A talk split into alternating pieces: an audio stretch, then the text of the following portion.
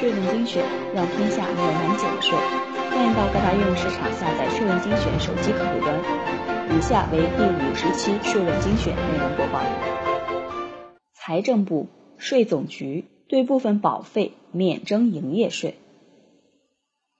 财政部和国家税务总局昨日联合发布关于一年期以上返还性人身保险产品营业税免税政策的通知，称。对一年期以上返还性人身保险产品取得的保费收入免征营业税，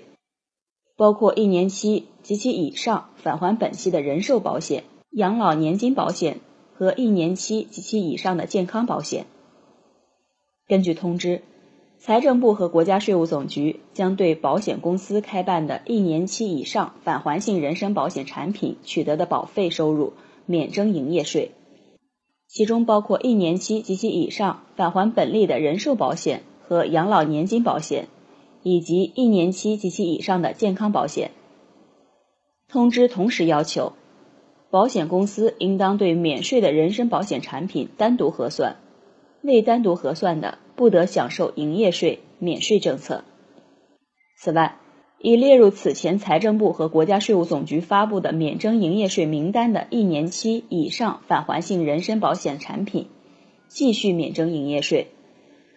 保险公司在二零一四年十月一日及其之后开办的一年期以上返还性人身保险产品，符合免税条件的，可向主管税务机关办理备案手续。人身保险产品的开办时间。以中国保险监督管理委员会出具的备案回执或批复文件上注明的备案日期为准。按照本通知适用免税政策的一年期以上返还性人身保险产品，